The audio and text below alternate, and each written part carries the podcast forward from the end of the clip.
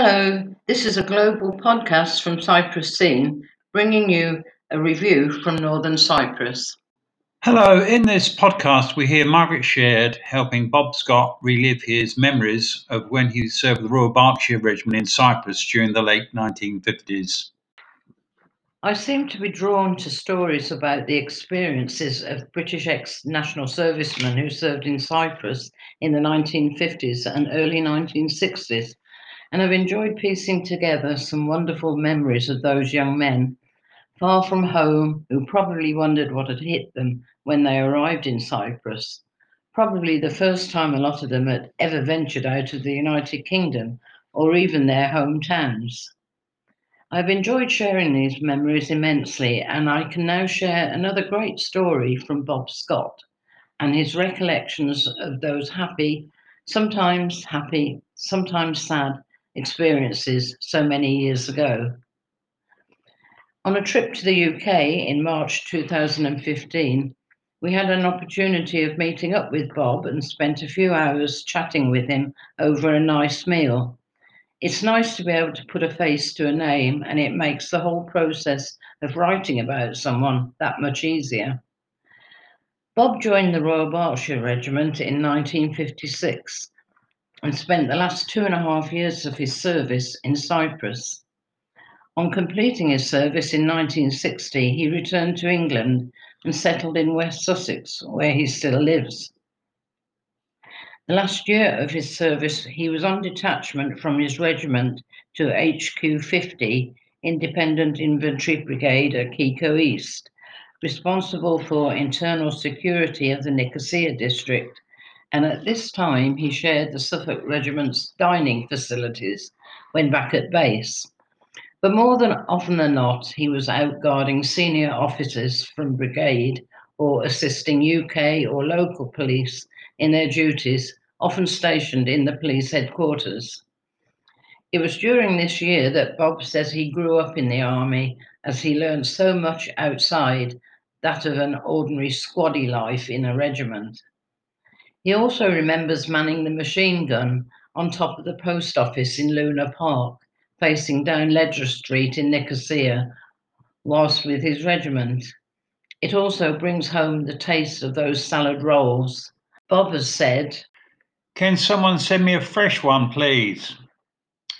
Also, on the main thoroughfare outside the moat, there was a guy who sold kebabs from a portable handcart, wrapped in paper so you could eat going along the street.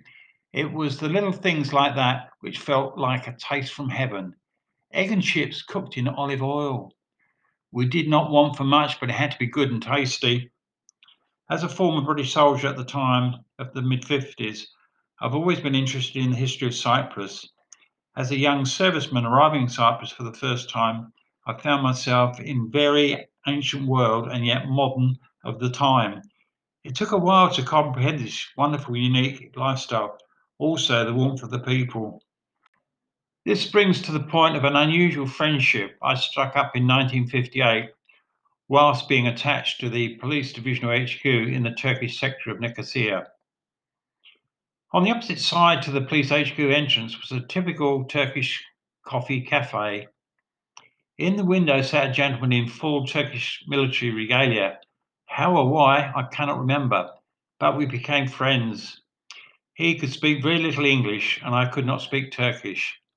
No matter, because every time I set out on business, he asked the waiter at the door to help me into the coffee shop to partake a traditional Turkish coffee. Whether it was respect for one soldier for another, I will never know. But I wonder today if there's anyone who knows who this gentleman was. I believe someone might remember a retired Turkish general always in uniform with all his medals on display. I have often wondered over the years who my lone friend was. He always sat in the same seat with his hubble bubble pipe. If I was to guess how old, I would think he was about 80 years old. That was in 1958. I wonder if he was a family member of the coffee shop owners. Whilst writing this article, a lot has come to light about the mysterious military gentleman and with the help of Salman Erdogan in Melbourne, Australia, who has done a great deal of research, the puzzle is slowly unraveling. We now have a name for this military gentleman. He was Ahmet Rasim, a well known figure in Nicosia, and Bob is over the moon to know a little about his friend. We think Ahmet died on 4th of January 1963. As we feel that this will be a very interesting story, we intend to publish it separately when we have hopefully all of the facts. If anyone can contribute information about Ahmet Rasim, we would be very grateful to receive it. Surman himself, together with his brother and sister, have been a feature of an article on our website, resulting in the success of finding his childhood friends from the governor's house in Nicosia where he spent his childhood. Surman, too, remembers the military gentleman Ahmet Rasim. We gave Bob the task of recalling some of his memories of his time in Cyprus, and he has kindly put pen to paper, and this is what he has written. Arrival, Cyprus, 1956. We arrived at Limassol docks on 9th of October 1956. Our first camp was on the south coast in a valley just down from RAF Episkopi, a dry riverbed going out towards the sea, like a gully between with hills on either side covered in an abundance of vegetation. After roughing it on a barren rocky outpost for two and a half months in Malta, on standby for the Suez crisis, washing and shaving from our mess cans in the sea, followed by tea made from seawater, rotten eggs for breakfast, dinner, and tea, due to no refrigeration. We had definitely had enough. We had hope of something better from Malta. Oh, sorry, I forgot. This is the army with no expense spared, and there would be no more creature comforts until demob. So we bedded down in this dried up riverbed, kit bag for a pillow, and watching how you packed your boots, or you could end up with a sore head in the morning. Don't forget about the creepy crawlies over at night as well. Nighttime guard duty was to a man a searchlight halfway up the hill mounted on top of an old sewage works, all night scanning the camp. Apart from one or two idiots messing around with guns, one causing someone to get shot in the arm, our first taste of things to come was the reporting of a death of a private George Bayliss, a driver of a Land Rover killed in an ambush. The CEO and others managed to escape. My first operation guard duty was the perimeter fence surrounding RAF Akrotiri Air Base, at which I ended up in Dhekelia BMH with food poisoning after being fed bully beef by the RAF. One amusing incident, but could have been more serious. One evening, a group had been invited to the camp cinema at RAF Episkopi. After the film was over, all were stood in the back of a bed for three tonner holding onto the canopy bars as it was not far down the mountainside to camp. We pulled up at the exit barrier to turn right down the hill, and for some unexplainable reason, the truck slid sideways in a slow motion onto its side and came to rest over a three foot embankment. I was escorted to the vehicle and jumped from the hatch of the cab, went to the rear of the truck where the guys were letting go of the canopy bars and walking out one by one, all in slow motion, just like a Laurel and Hardy film. Any further, and it would have been a different story. The second incident was having to jump clear from an overturned lorry on which I was riding escort through the top of the driver's cab. An Austin one tonner driven by Tom Collins, HQ company driver. I even have the date of this incident, 27th of March 1957. On the way up to Troodos, Tom was overtaking another parked vehicle when suddenly the road narrowed and he hit a boulder on the side of the road, which caused the truck to flip on its side. Primasol Camp. This was January 1957. It was then the regiment came under the 3 Brigade responsibility for the security of the whole of the island. The camp was west of Nicosia at the end of the runway opposite side of the Troodos Road. Hunter jet aircraft were taking off on sorties over Suez and the Middle East. They were a nightmare taking off at some ungodly time of the morning, rising skyward over the camp, shattering all peace and quiet of a night's sleep with the tense fly sheets flapping all over the place due to the downdraft of the aircraft. Not a good memory, but I feel I must mention the latrines. A massive, deep burial pit. They were lined twice a day. They were drilled into rock with a wooden tree perch consisting of two Y forks, one at each end, and a tree trunk for a perch. No room for embarrassment here. Of course, there were work duties. These consisted of patrols for stop and search. There were guard duties in and out of camps, two hours on, four hours off, right through the night from 8 pm until 8 am. External duties could be a week or three weeks at a time, returning to camp for a weekend's rest before starting another one. Maybe an airfield or an electrical substation, even a remote police station that might come under attack mines for explosives or government house, one never knew what or why. Most of the time, we were on autopilot. Then, for a change, we would throw a cord round a village that was suspected of harbouring a terrorist. A unit of about uh, up to 20 trucks would leave in a convoy, and once hitting the main road, there would be side lights only on the first and last trucks in the convoy.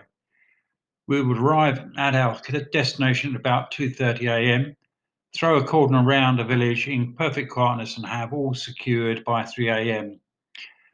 Early in the morning, announcements would be made for the villagers to move to a secure area, normally a school playground, whilst the properties were searched. Of course, we had to proceed with caution in case if a booby trap had been set. We also had mountain patrols across the Troodos Mountains to try and flush out terrorists from their mountain hideaways usually in caves. It was hard game, but someone had to do it. We would set up camp with two men in bivouac tents and two of us left behind to guard the encampment. On one hot and humid night, I felt like a quick bit to call off. Before the guys had left on their recce, they had downed a mountain stream just big enough for a few of us to call off in. By day, this was great and very refreshing. On this particular night, I asked the other guy to, on duty to keep an eye out whilst I took a dip. Well, I took a plunge and came out quicker than I went in. At night, the water flowed across the rocks from up on high. It had extremely cooling effect on the flowing waters, so it was one plunge never to be repeated. Another task we were trained to perform was helicopter descent from various heights for forward movement required in an urgent situation. So often it's the airport for training. It was a Sycamore helicopter for this purpose, and beside the pilot and co-pilot, these copters carried four passengers who sat on the floor space. The first thing to be mastered was jumping from a hovering copter at height three feet above the ground, followed by a rise to jump out at 10 feet, always running clear to the front of the copter so the pilot could count how many people were out the copter. Now a new task. Helicopter rising to 30 feet and descend via a knotted rope to simulate being dropped into a forest area. A dangerous maneuver with rope attached to the rear of the pilot's seat. The rope had three knots contained, and in the first two knots, which were most important, were placed evenly above the copter floor. One knot in the copter, the other one outside. The first man legs over the side, threw out the rope, tapped the pilot's seat, and he was ready to descend. Now, the most important part of the take hold of the rope via the lower knot outside the copter and make certain there was no slack in the rope that might cause a jolt and result in losing your grip with dire consequence. Once okay, it was hand over hand with rope grip between one's legs and down you go out to the front of the helicopter to be counted by the pilot. The tough years of 1957 1958. These were the most troublesome times when all units were stretched to the limits.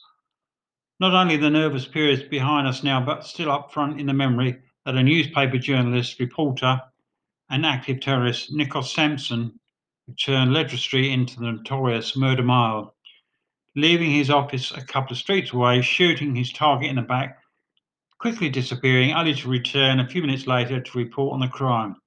Here was the reason for the army to deploy a machine gun post on top of the old post office. Sampson had no qualms about whom he killed husbands and wives, off duty service personnel, policemen, even his own Greek people. Truly a man of no conscience, so it was no wonder as we enter the next phase of operation, guys were more than jumping, not knowing where the next bullet or homemade explosive device was coming from. Who did we trust? Truthfully, many on all sides. Why? Because we had to get along with them, living side by side. But this is not to say we were not cautious, because we were. Very cautious. Read a face, look for signs of nervousness or a, a sudden quick movement. We were not there to kill, but to preserve life, thereby preserving our own. So, provocation led to lots of riots, mostly carried out by the Turkish Cypriots. Why? Mostly in provocation or revenge through some ghastly act. So, while some regiments were on operation in the Troodos range, others were trying to keep the peace in the walled cities of Nicosia and Famagusta, which left many men in dangerous circumstances. On one occasion, vastly outnumbered and likely to be overrun at any moment, a young second lieutenant turned to us and said, In a moment, I'm going to give you an order to fix bayonets, then give the order to present bayonets, but no shots are to be fired. Do you hear me? Yes, sir. The order was given and we were ready to charge. Gradually, the crowd began to disperse. His gamble had paid off, so we all lived for another day.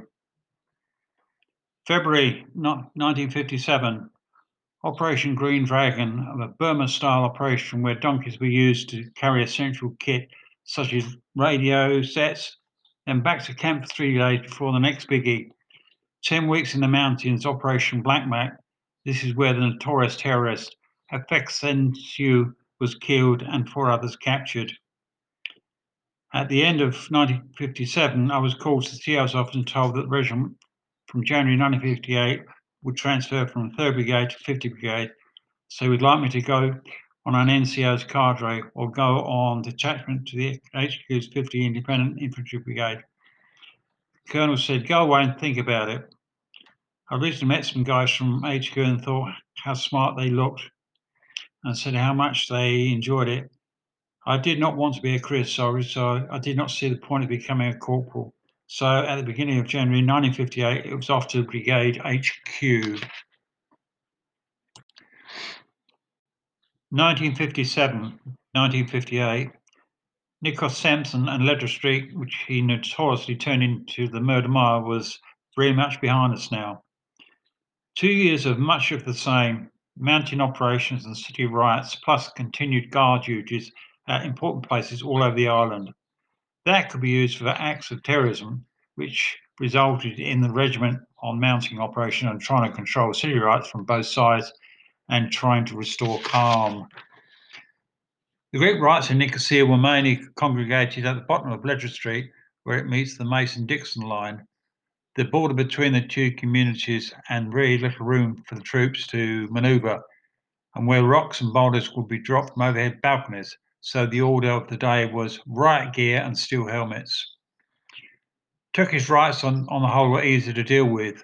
A couple of very large ones did take place and at times got a bit hairy, but mostly their format was mostly the same, relying on the British fair play, women and children at the rear, younger males in front of them, and main protesters in front of the rest. So a plan had been devised to mount a dye spray using vegetable dye and compressed air on the back of a Land Rover. The theory was to drive up to close to the front of the protesters, a quick spray, reverse, and get out of there as quickly as possible. The idea being that the protester at the front could be picked up later for questioning. Great in theory. The only time it was used, as far as I know, was a riot outside the Turkish bank just up the street from police HQ. The bank had a massive pair of green doors with very large pair of brass door knobs, hexagonal in shape, one per door. The riot on this occasion was in front of the bank, so at the height of the riot, in went the Land Rover, only to be met by a parting of the waves right in front of the bank doors. So instead of green doors, they ended up bright orange. Brigade HQ was the start of me growing up in army terms, a whole different concept to what I had been used to in the regiment. Mixing with a few guys posted from other regiments and units, but more so with the top military brass, guards of honour, escorts to senior officers, working with the UK and local police out of the Divisional Police HQ in Ataturk Square. Escorting local police with announcements of curfew, sometimes announcing then myself in both Turkish and Greek, taught to me by the local police. Now a puzzle for me. Whilst we did get some free time to go into town and visit the odd bar or two, I note some regiments seem to be spending a lot of time enjoying life. I don't begrudge them one bit, but I wonder how that could happen, as quite often hours when we had a chance were curtailed by curfews. I spent almost two and a half years in Cyprus, and in that time I had 10 days local leave in Kyrenia. These British national servicemen, so far from home, had a real eye opener when they were suddenly thrust into the Cyprus emergency. But there were some light hearted moments, and Bob has recalled some quirks which he looks back on with amusement.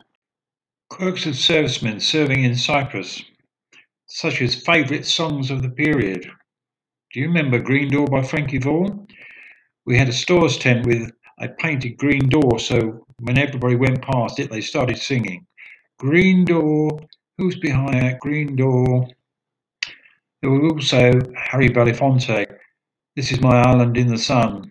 Very appropriate for where we were stationed. There was the famous female singer Ruby Murray. We had a Bob Murray. I named him Ruby and it became his nickname for the rest of his life. I have a picture of me holding up a newspaper announcing Bill Haley arriving at Southampton docks. It said, Dig that dockside rock and roll. The following quirk is my favourite, as I remember the Goon Show all those years ago and the Ying Tong song. Remembering this still makes me smile. Whilst on an operation in Troodos, the trucks were all lined up in an Indian wagon style train of a semicircle and parked opposite was the signals communication box van with two speakers on the roof. This was in the midst of a very large hailstorm. All of a sudden, there was a blare from the speakers, and, and two signalers started Spike Milligan's goon show piece of Ying Tong Song, Ying Tong, Ying Tong, Ying Tong, Ying Tong, Ying Tong, Idlipo. What a laugh we had. A memorable moment. So you can imagine a couple of idiot signalers in the middle of the mountain singing this. As I recall, they did a good job of it. Still makes me smile just thinking about it. At the end of 1958, just prior to going to Brigade HQ, I was on one of my last guard duties with the regiment on Larnaca Beach. A gravel crushing plant was a permanent structure on the beach used for crushing large pebbles and boulders for road making. It was a government run plant, so fair game for the terrorist. All lit up at night on this occasion, I was patrolling the beach when a machine gun started to fire at me close enough to feel the draft of the bullets. I dived seaward behind a pile of pebbles, crawled on my stomach back to the compound where the corporal guard was re- reaching up the phone to call out reinforcements. The rest of the guards were laid flat on the floor. I was coming to the end of my tour of duty in 1959.